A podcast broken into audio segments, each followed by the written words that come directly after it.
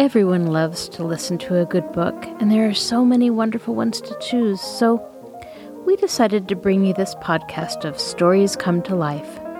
Each episode features a story from either classic or modern literature, especially chosen to be interesting and exciting to hear. So sit back, relax, and listen to this story come to life. Welcome to Stories Come to Life. I am your host, Kathryn Lopez Luker.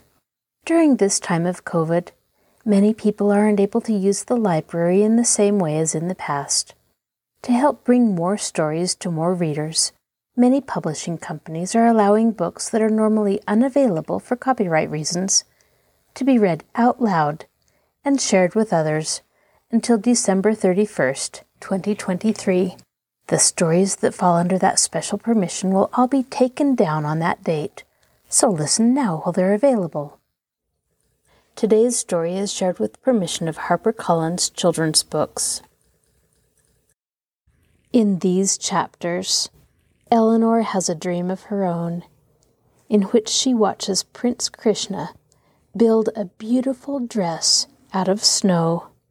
And then both children, so tired of winter, dream of walking a sandy beach and climbing into a chambered nautilus. Still, winter lingers on and on in Concord, and Mr. Preek has given Aunt Lily an ultimatum. The Hall family must pay the back taxes in full in two weeks' time or lose the house. Uncle Freddy's idea of living in the hollow apple tree is charming, but unrealistic. If only they could find some jewels. Now sit back, relax, and listen to this story come to life. The Diamond in the Window by Jane Langton. Chapter 17 The Bride of Snow. The snow was falling in the dream, too and of course, since she was small enough to go right into the valentine, she could see the separate flakes in all their crystalline perfection. The valentine towered over her. Behind it was another high lacy square, and behind that another, and then another and another. Before her they stood in line like giant frames, each one with its cut out heart to walk through like moon gates in a Japanese garden. But the valentine wasn't standing on the window sill. It was towering whitely and fragilely up to the bare gray elm tree tops on Monument Square. And through the empty hearts, she could see a tableau as pretty as a picture. In the middle was a huge snowman with a red muffler around his neck. In front of the snowman pelting it with snowballs, were Ned and Nora. Nora wore a little red cape and hood, and Ned was bundled into a heavy sweater with red mittens and a red hat with a long tail. And behind them, behind the snowman, rising up in the center of the tableau, was the Civil War Memorial obelisk. Snow had fallen on the letters of the inscription, accenting and outlining them in white. Eleanor knew the words by heart. They said, Faithful unto death. She began climbing through the heart shaped opening. It was slow going. She had to lift her legs high as she climbed over, sinking deep into the downy snow on the other side. Her stocking was still sagging, and she hung onto the top of it through her skirt feeling awkward. She called to Ned and Nora, but her voice was muffled in the snow, and they didn't hear. Only two more valentines to climb through. Eleanor flopped along full of hope. Perhaps this time she would really catch up with the lost children and play with them and bring them back home with her again. But that was not to be. Not this time. Nora threw a snowball at the snowman and missed. Then Ned threw one very hard and hit the snowman's round head so squarely that it nearly toppled off. The head was shoved back on the snowman's hard packed body, and it reared up there at a new angle, looking oddly threatening and weird. Then Eleanor, with one leg up over the next Valentine opening, stopped. Had she really seen what she thought she saw? In a horrible, slushing way, the snowman seemed to be moving forward, clawing with its twig arms at Ned. Nora and Ned started to run away from it, packing snowballs and throwing them as they went. All Nora's went wild, but Ned's were aimed well and truly. They hit the snowman again and again.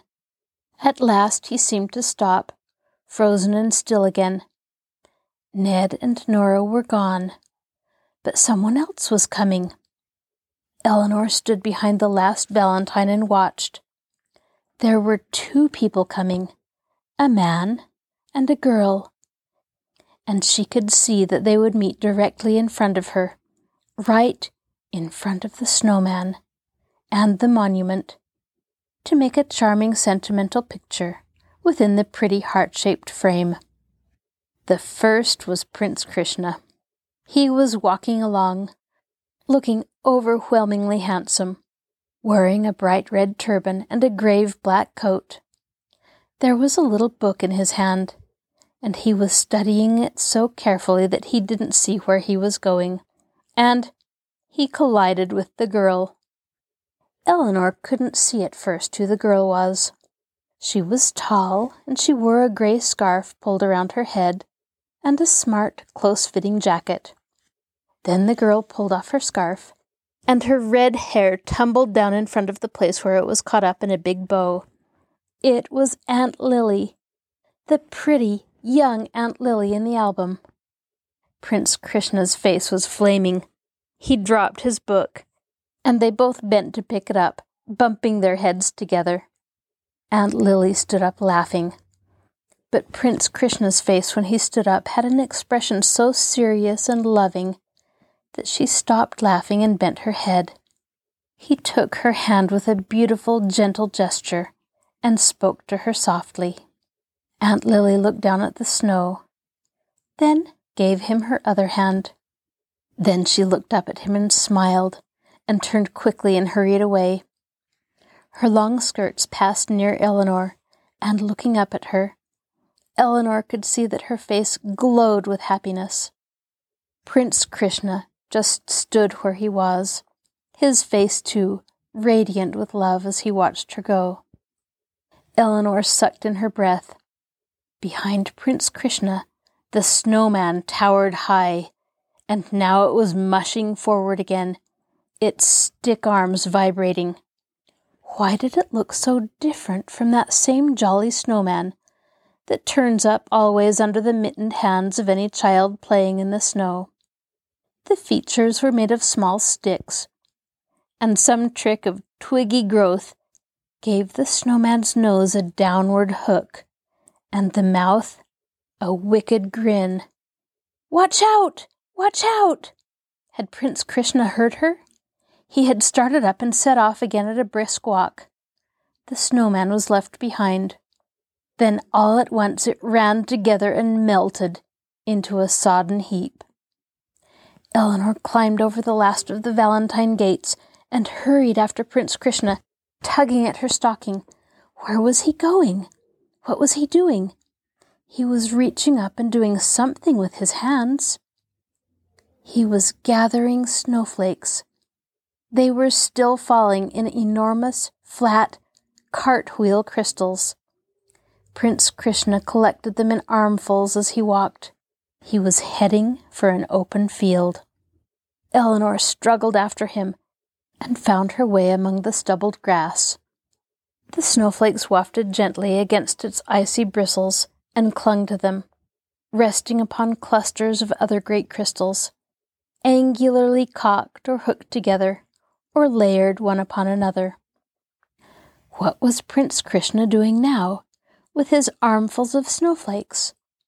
He was weaving them together. He strung a ruffled length of them, like angelic laundry, from the prongs of a barbed wire fence. He tossed some onto fence posts, where they sat on little pillows of snow, like frozen antimacassars. And then he began weaving it into a wide fabric and draping it loosely over his arm. Was it the warmth of his fingers that melted together the tips of the crystal arms? Or did he somehow mesh and hook them into one another? Prince Krishna stood now at the edge of the field in a little clearing, surrounded by a bushy growth of young saplings. Deftly, surely, swiftly, he was setting about a new piece of work. Upward from the surface of the snow, he was building something, drawing up between his hands the tissues of snow that he had woven. Eleanor could only breathe, oh, and ah. It was a dress, purely white, fragilely strong, gather and fold and pleat, constructed of a lace more delicate than any Eleanor had ever seen. The skirt was a softly falling cylinder with a flowing train, narrowing around the waist and then flaring out to encase a bodice, and then narrowing again to form a little lacy band around the throat. The sleeves were thin tunnels of woven snow, and above, suspended from pine boughs, a tissue of veiling drooped forward over the airy volume, where the head should be, and blew behind in a billow of lacy mist. It was Aunt Lily's wedding dress. It was far and away the most beautiful wedding dress ever worn by any bride in the world. Prince Krishna stood back to look at it. Then he strode to the barbed wire fence and caught up some of the lacy ruffles that he had hung there.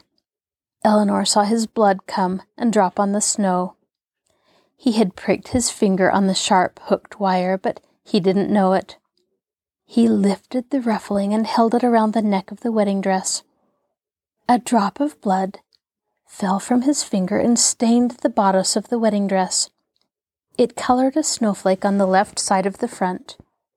Prince Krishna turned pale when he saw it and tried to pull out the red stained crystals, but they were hooked fast together.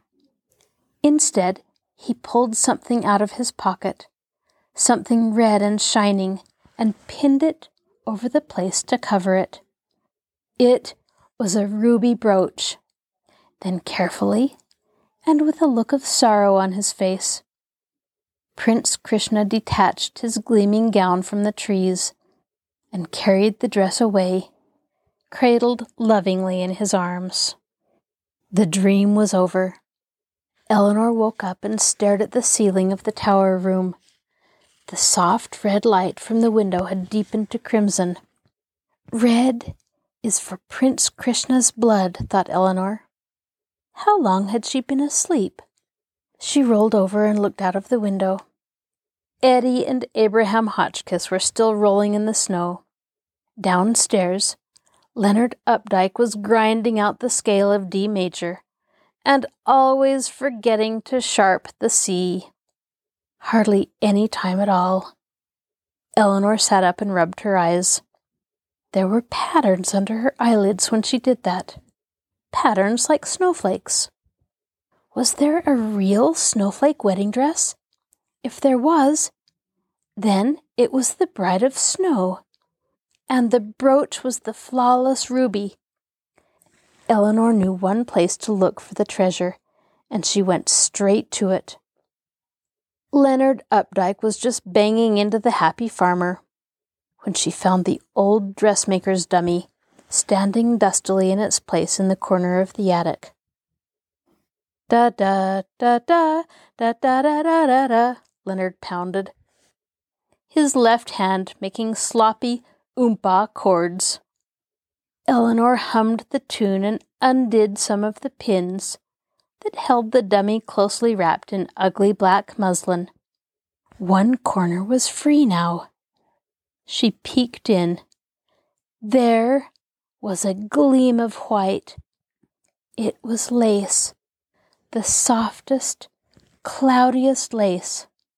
Da da da da da da da da da shouted Eleanor. She had found it. She ran down the attic stairs and the back stairs and out the kitchen door and into the snow in her stocking feet, shouting for Eddie.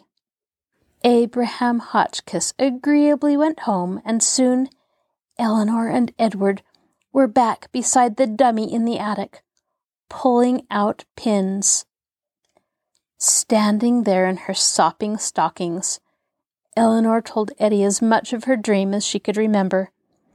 At last they had freed the black shroud of its pins, and together, very carefully, they could lift it off.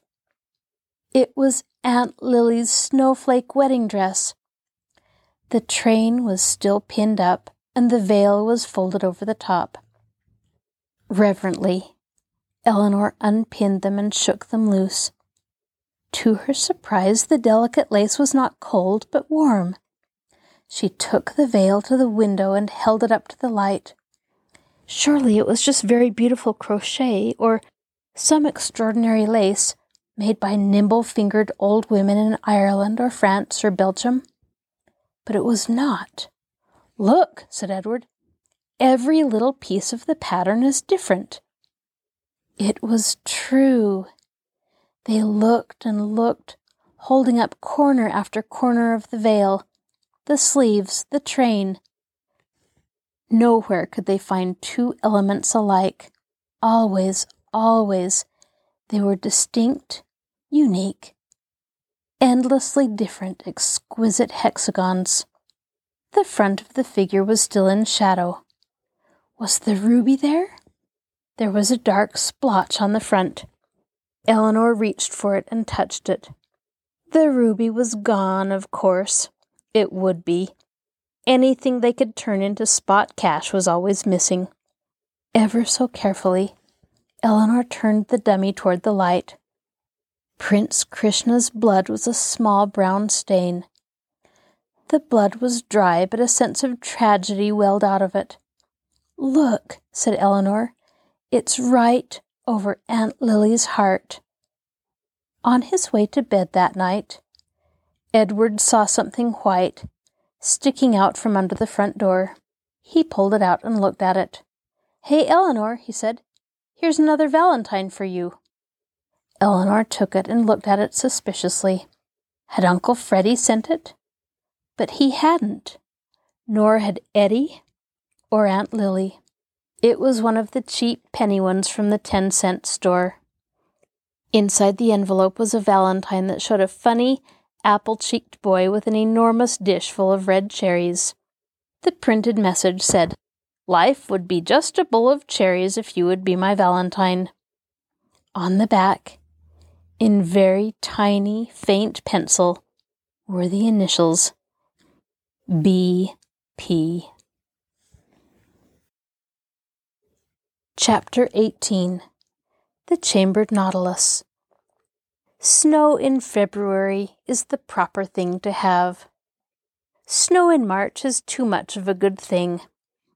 Dirty glaciers of it surrounded the house, and icy gray peninsulas extended across the front yard, decomposing in sandy slush along the sidewalk on warm days, and glassing up again on cold ones.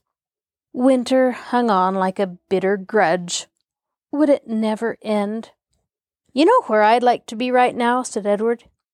He was playing with his jackknife on the front porch. The narrow blade was perfect for throwing. It nearly always stuck point down. His throwing hand was bare. It was whitish blue with cold. No, where? said Eleanor lying on the beach with my bare feet digging in the sand, and warm sunshine shining on my stomach, and Oh, stop, said Eleanor. But Edward went on while he narrowed his eyes and threw the knife over and over again at a certain mark in the board floor. He would get up after a while, he said, and run along the edge of the water, which would be warm. Then he would wade in and find shells and he would look for dead, smelly fish carcasses higher up on the beach.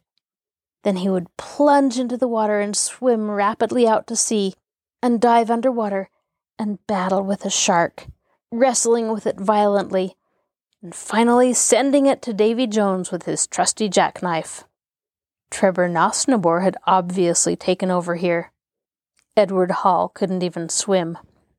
Eleanor leaned back on the peeling paint of a knobby porch pillar and closed her eyes. I'd just like to hear the sound of the waves coming in, she said. Edward stopped with his knife in throwing position and looked up at her. You can do that already, he said. He folded up his knife and went indoors and ran upstairs. In a moment, he came down with the big seashell from the tower room in his hand. Eleanor stood in the parlor with her heavy coat unbuttoned and held the big shell cup to her ear. Do you hear it? said Edward. At first she couldn't hear it. Then she could, a dim roar like the noise of the surf, as though the shell had stored up and bottled the sound of the ocean from which it came, and now was letting it out again, softly. Let me try, said Eddie.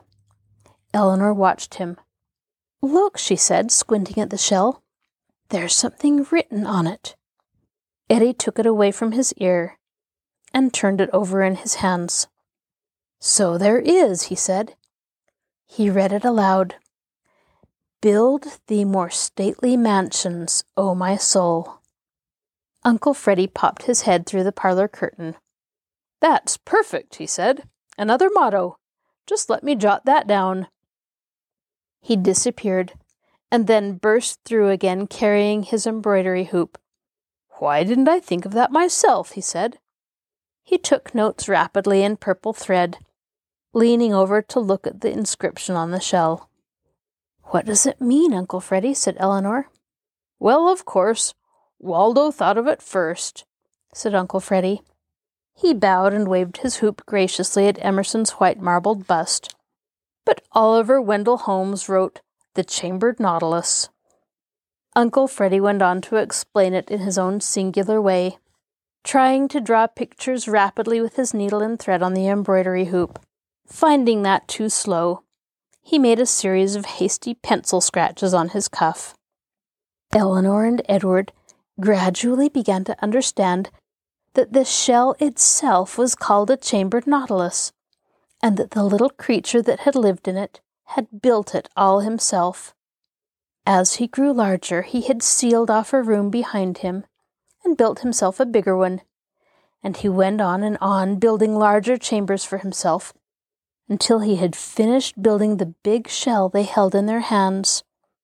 It was just chamber spiraling out beyond chamber.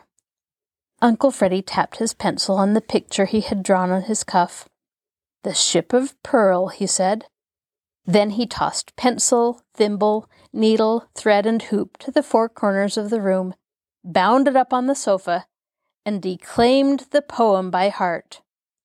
This is the ship of pearl which, poets feign, sails the unshadowed main, the venturous bark that flings on the sweet summer wind its purpled wings in gulfs enchanted, where the siren sings and coral reefs lie bare, where the cold sea maids rise to the sun, their streaming hair. Year after year, behold the silent toil that spreads his lustrous coil. Still, as the spiral grew, he left the past year's dwelling for the new, stole with soft step its shining archway through, built up its idle door, stretched in his last found home, and knew the old no more. Build thee more stately mansions, O my soul, as the swift seasons roll. Leave thy low vaulted past. Let each new temple, nobler than the last, shut thee from heaven with a dome more vast, till thou at length art free, leaving thine outgrown shell by life's unresting sea. Say, said Edward, that's pretty good. Uncle Freddy got down off the sofa and scrabbled around on his hands and knees for his embroidery hoop. It was Waldo, of course, who gave him the idea, he said.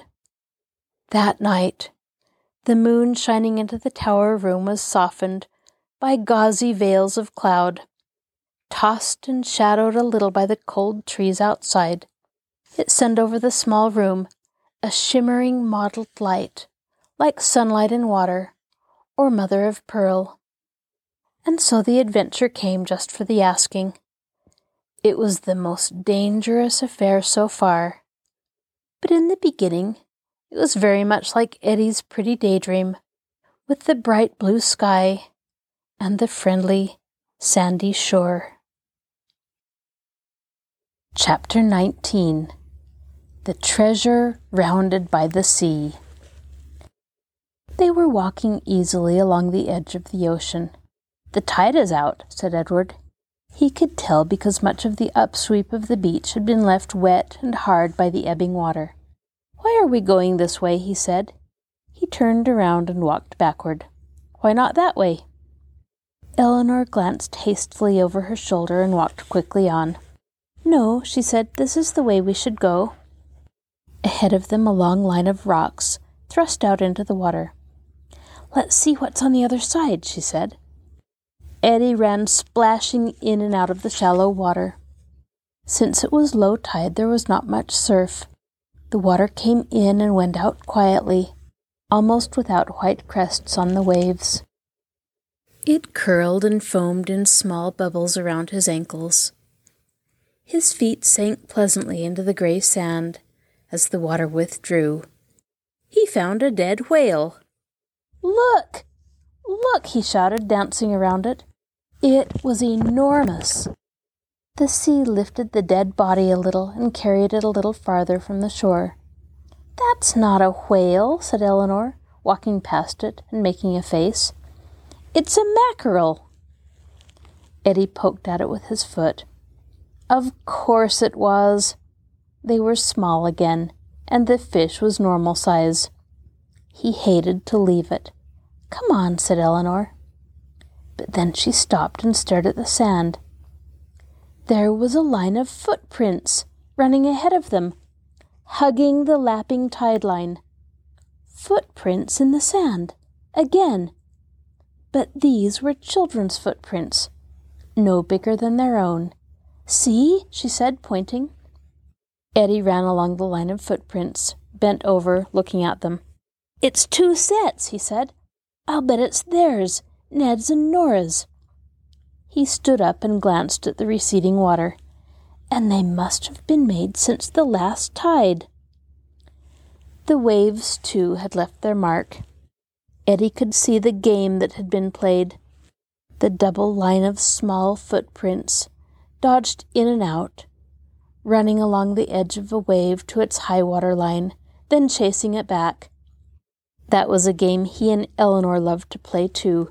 What fun the four of them could have, playing it all together.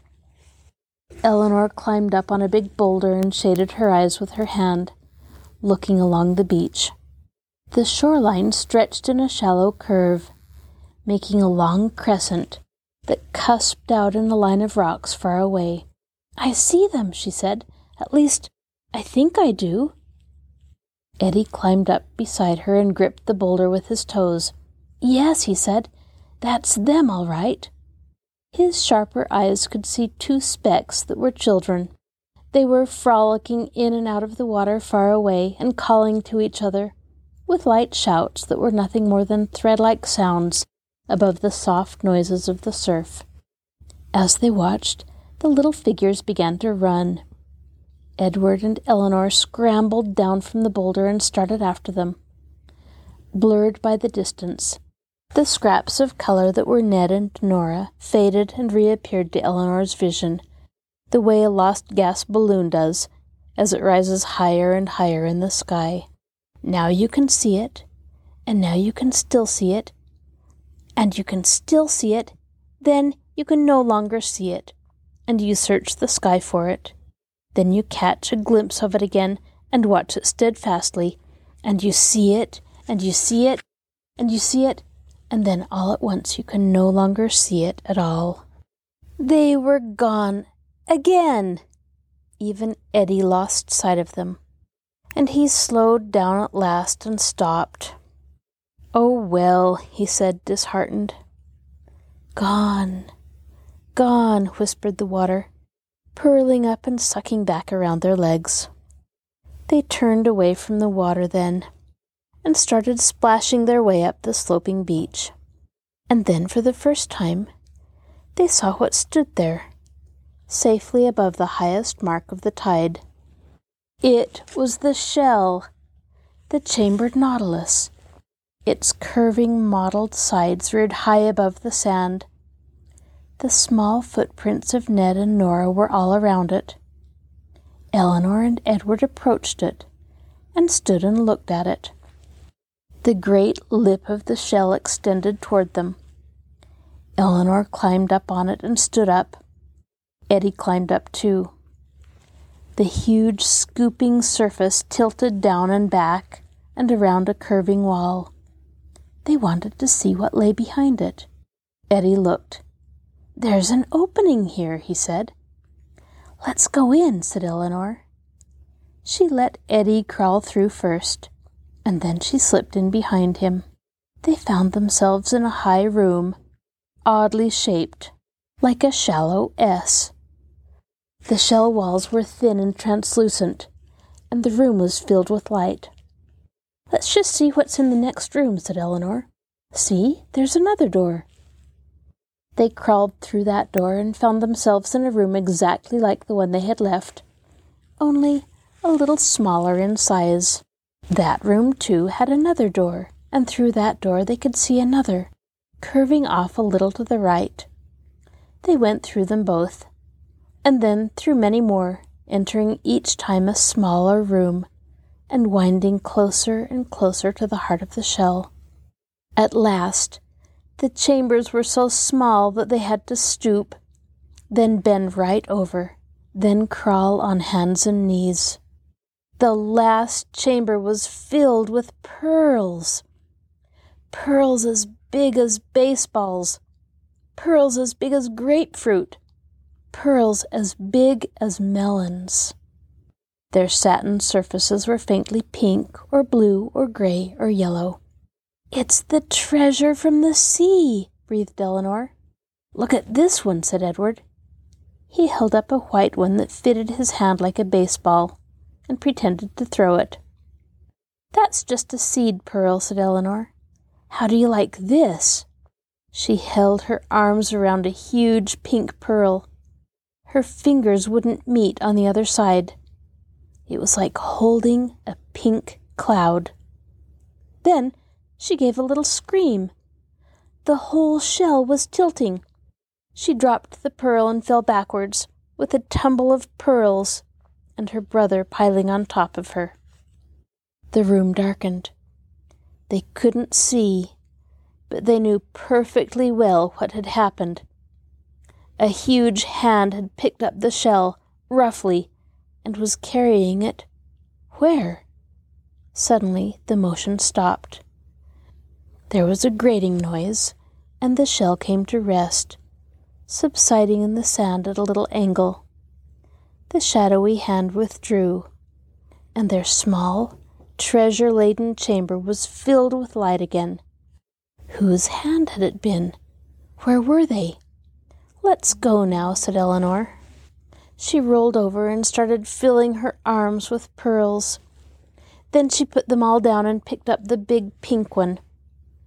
Eddie started gathering an assortment of different sizes and colors. Where's the door? said Eleanor. Kneeling with her pink pearl in her lap, she stared at the wall through which they had come. There was no opening there. Maybe it was in the other wall, said Eddie. They groped around in the tiny space, bumping into each other, trying one wall after another, then the ceiling, and finally kicking the pearls this way and that to hammer the floor. There was no door anywhere. For a moment they just sat and stared at each other. In the silence they could hear a new sound. It was the ocean. Its murmuring had been soft and indistinct, like the sound of someone memorizing poetry quietly under his breath. Now, all at once, it was a dull roar. We must have been put down nearer the water, said Eleanor. And the tide is coming in, said Edward. They were trapped. They searched the walls again, Then they battered them again. But it was no use. At last, they sat back and just waited. Eleanor leaned against the wall and stared at her bare feet. She thought about what it would be like to be carried out to sea. If they were tossed around by the waves, she would be seasick. Everything made her seasick, even the swings at school. Eddie crouched beside her, listening to the sound of the water. The noise had diminished again. The roaring must have been the first big wave. It might be a while before there was another. He kicked a pearl. Waiting like this would be boring. If they were never going to get out, what would they do with themselves? To pass the time, he whispered the alphabet to himself backwards Z Y X W V U T S R Q P O N M L K J I H G F E D C B A. With the A, he felt the wall fall away from behind him and he tumbled through, falling on his back in the next room. The door! cried Eleanor. She squirmed through too and slid on her knees across the tipped floor to the opposite side. What had happened to the next door? It, too, was gone. Again, there was nothing but the delicate membrane of mother of pearl.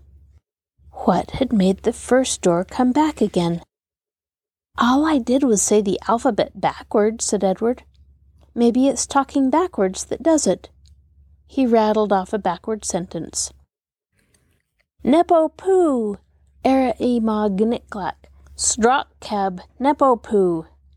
That means, open up, here I am talking backwards, open up. Nepo poo, echoed Eleanor, but nothing happened. She screamed it, Nepo poo, Nepo poo. Outside, the sound of the ocean was growing louder again. No door appeared.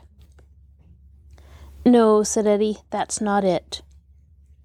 Eleanor stared at the blank wall. Then she tried something else. Little boy blue, come blow your horn. The sheep's in the meadow, the cow's in the corn. She stopped, and together they watched a little opening appear in the wall, just big enough for them to crawl through. You have to think something, said Eleanor triumphantly. Something special. They had found the trick. I've got a good one, said Eddie, staring at the third blank wall. It's a joke. What squeals louder than a pig stuck in a barn door? Two pigs, said Eleanor scornfully. That will never work. But it did. The wall opened up. There was a door.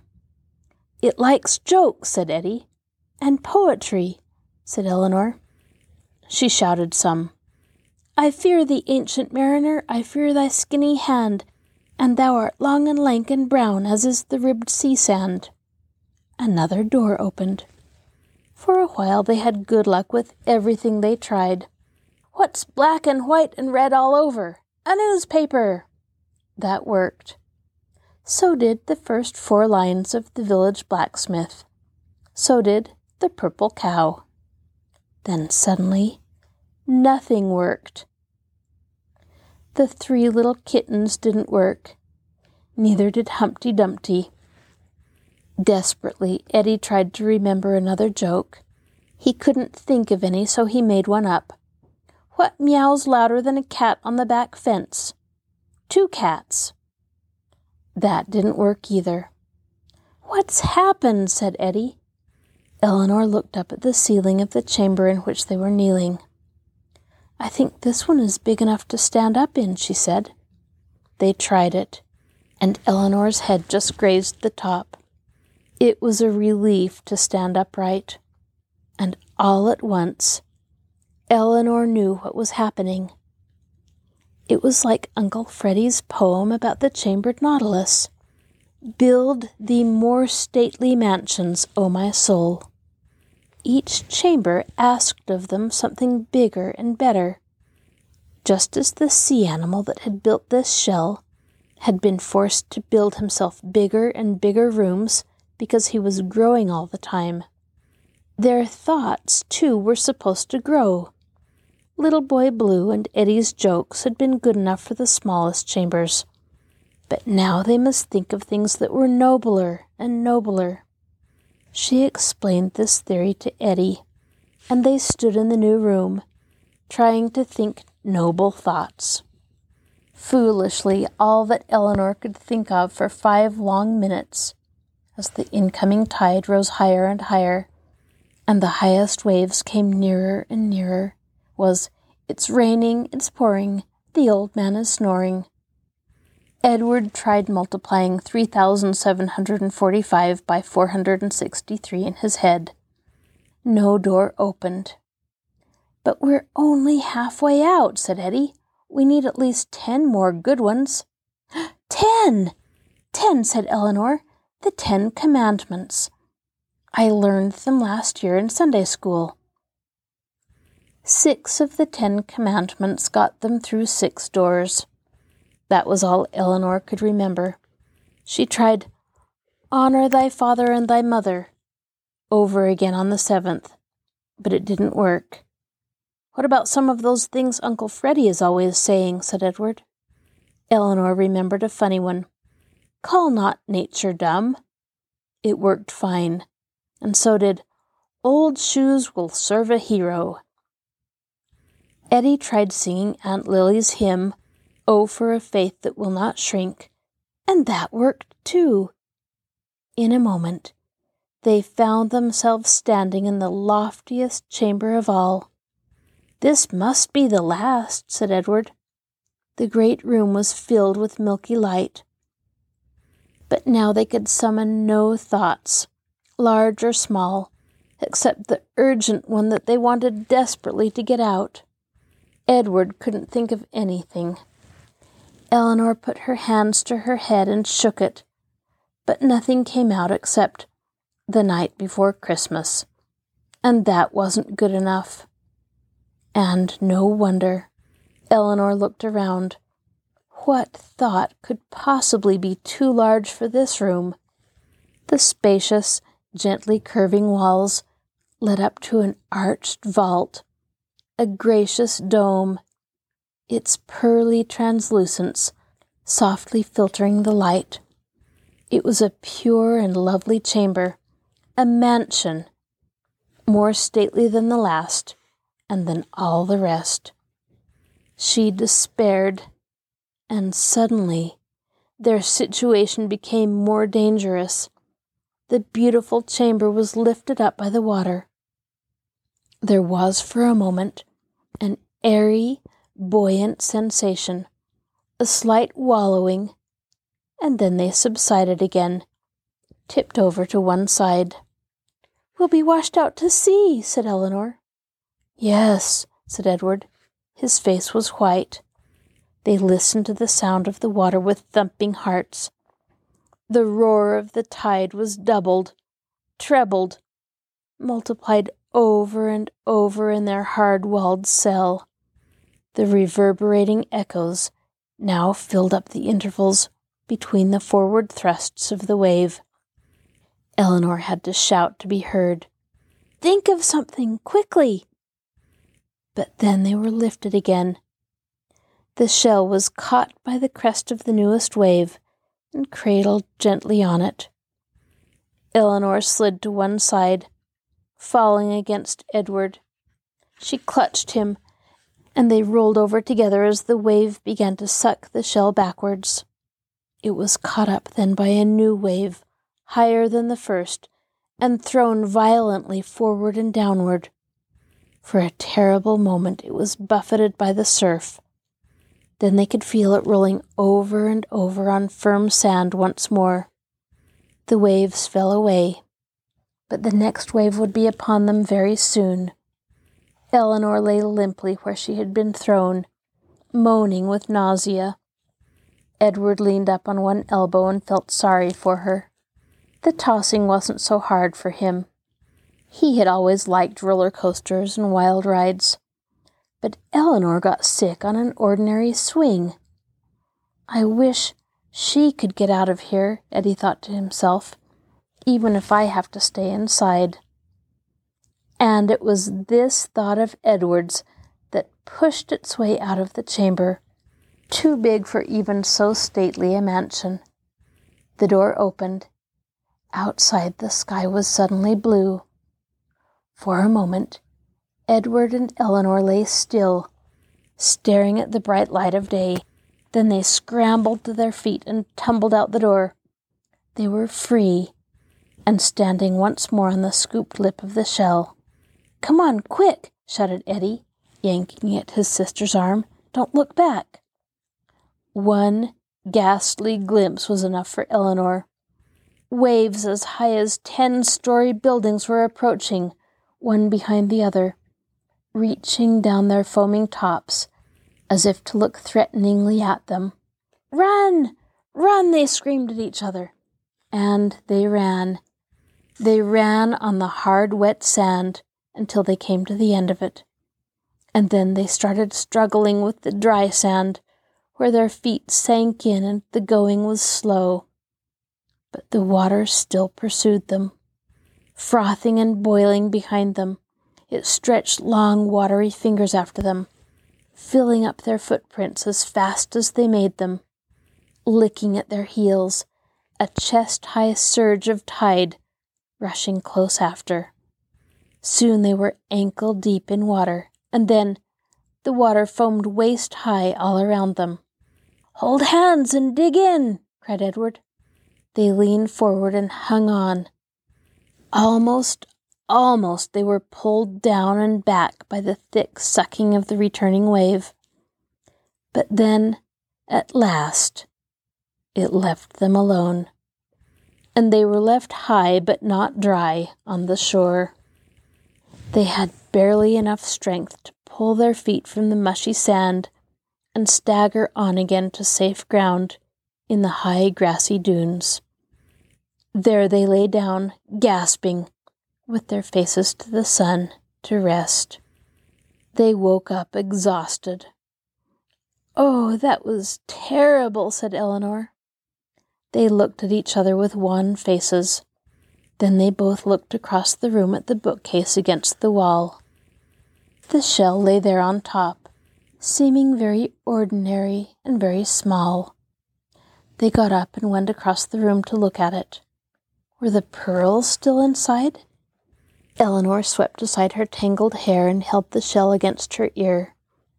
But the sound of the sea made her shiver, and she took the shell away from her ear again. She held it in her hand and looked at it. She ran one finger over the spotted volutes at the center.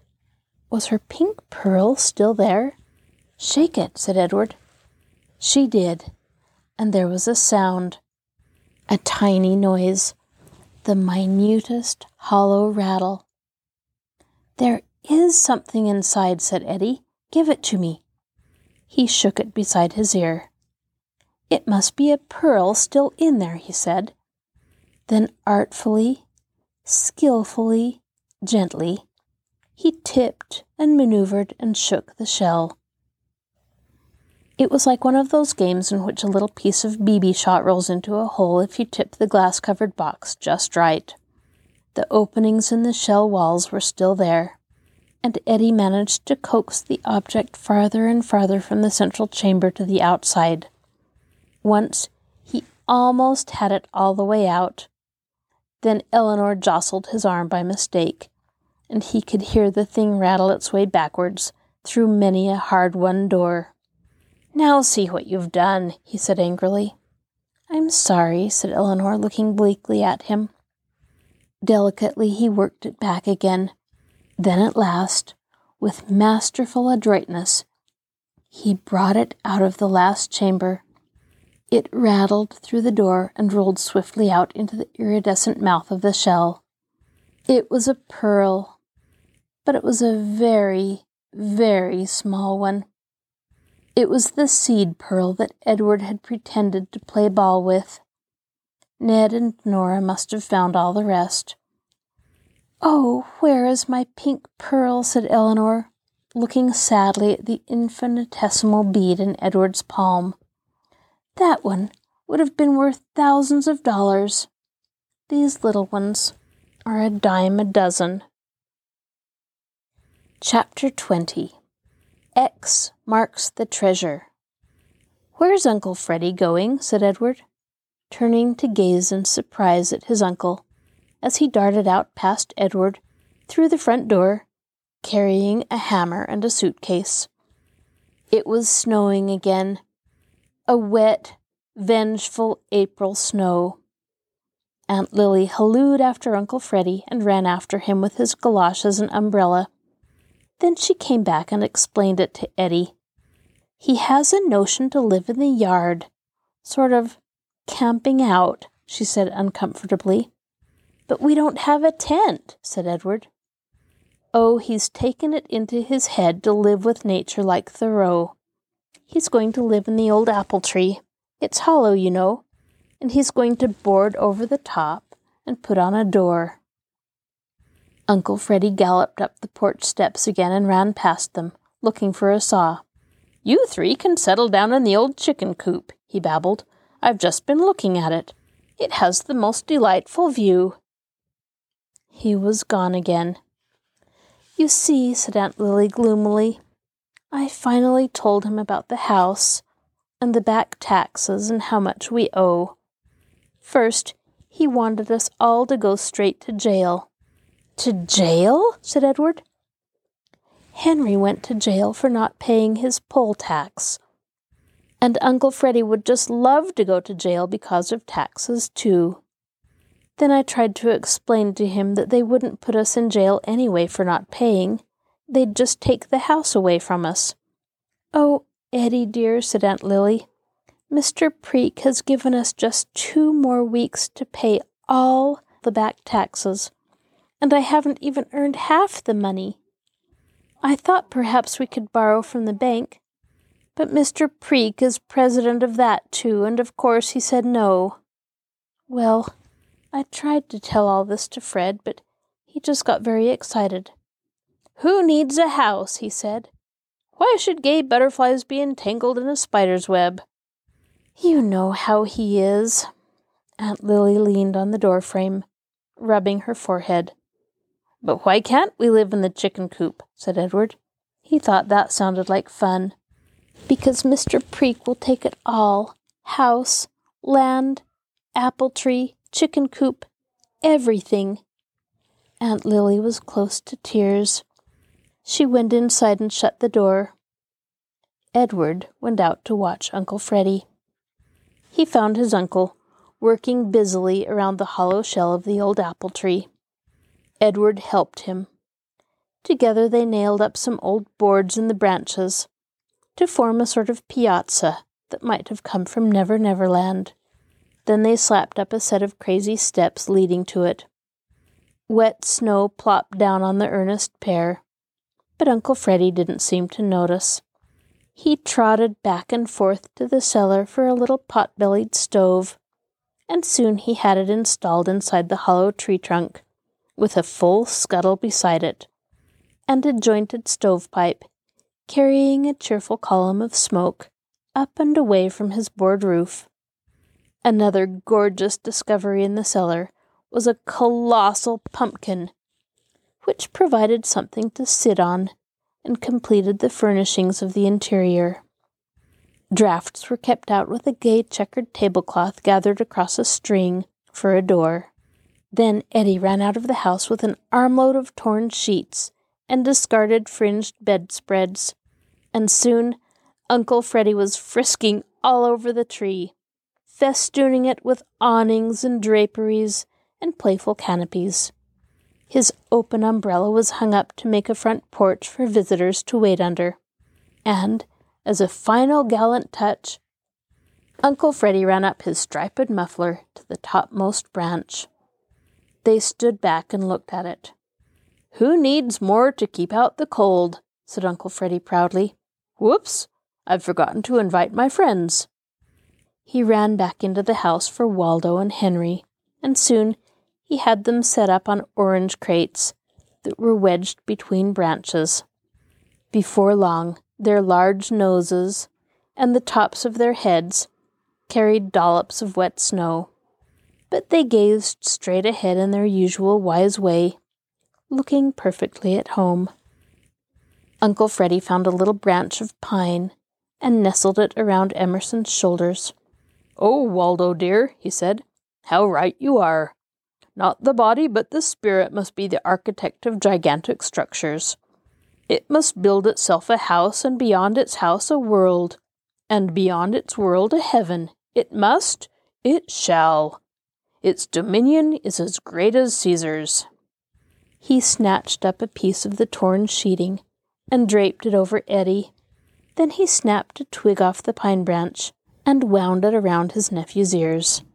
Emperor Edward, said Uncle Freddy, chucking him under the chin and sweeping him a low bow.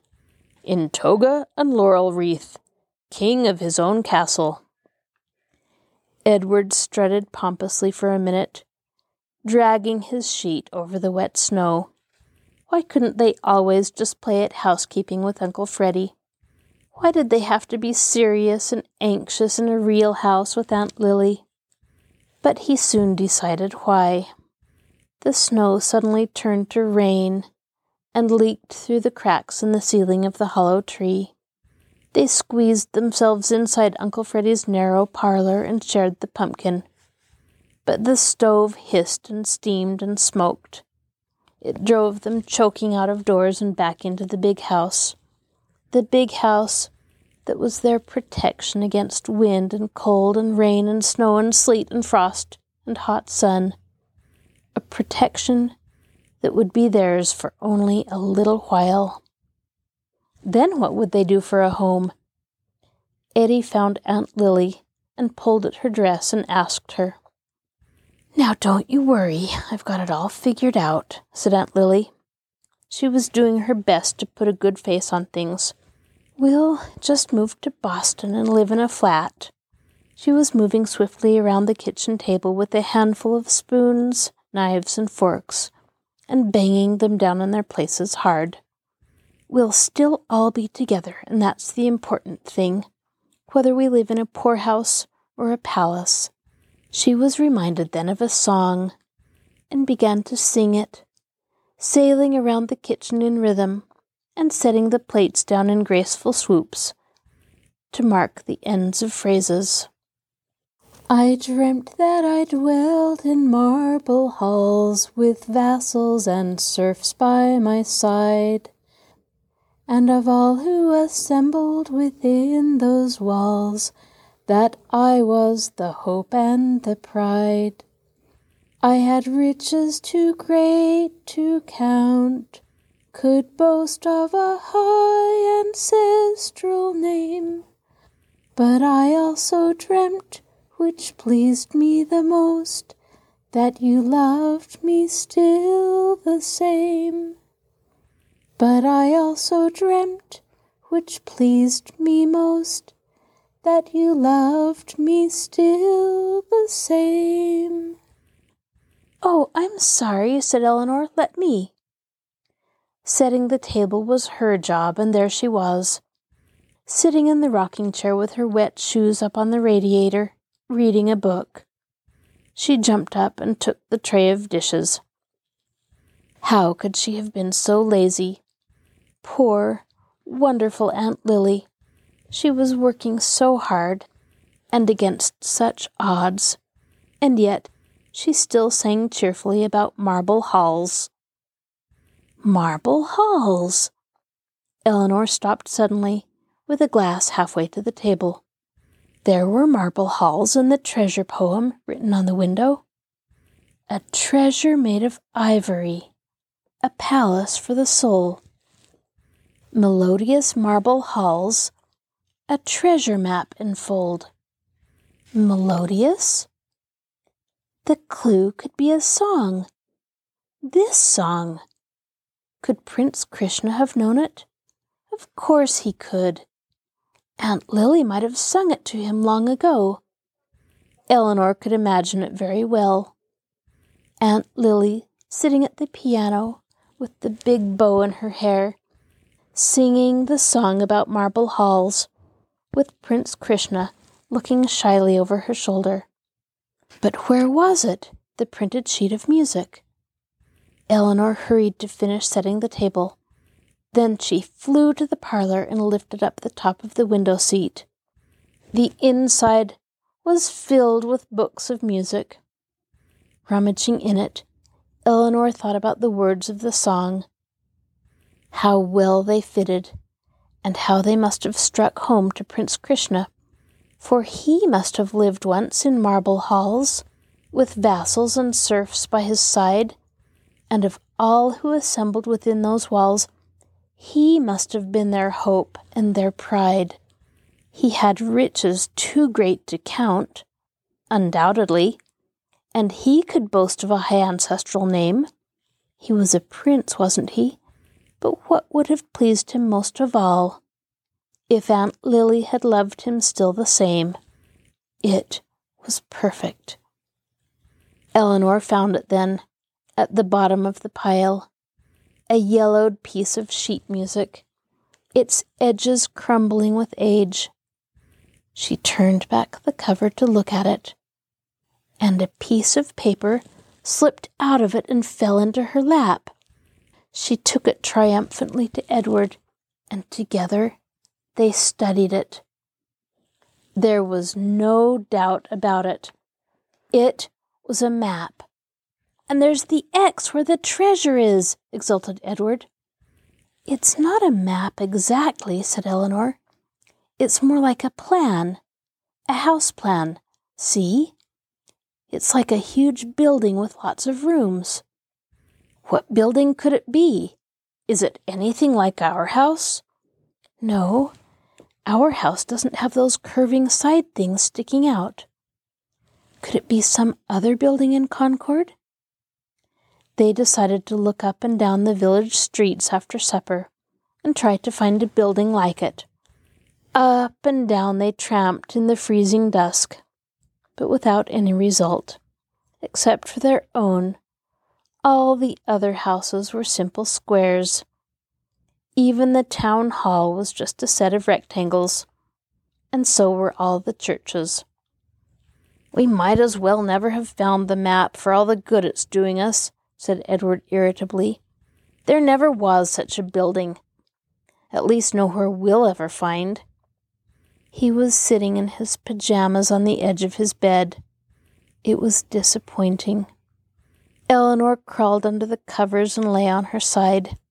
She found herself staring nervously at the jack in the box in the corner. For the first time, she wondered if it was really sensible for the two of them to go on sleeping in the tower room. The last dream had been so terrible, and they never seemed to come any closer to Ned and Nora and the treasures hadn't been good for much anyway, and most of them never even turned up at all. And there was that Jack in the box. But the hook on Jack's box was tightly fastened, and Eddie had stuffed the mysterious plan with its spot marked X into his pajama pocket and pulled the covers up over his head. Eleanor looked at the dark diamond in the window and sighed. Was the game becoming too dangerous? Well, tonight would be the last time. Tomorrow, she decided firmly, they would move their belongings downstairs. First thing. This is your host, Kathryn Lopez Luker. Thank you for joining us for this episode of Stories Come to Life. Be sure to join us next time when we continue to listen to The Diamond in the Window you can find a link to our podcast on the Marshall Public Library webpage, www.marshallpl.org. I'll talk to you again soon.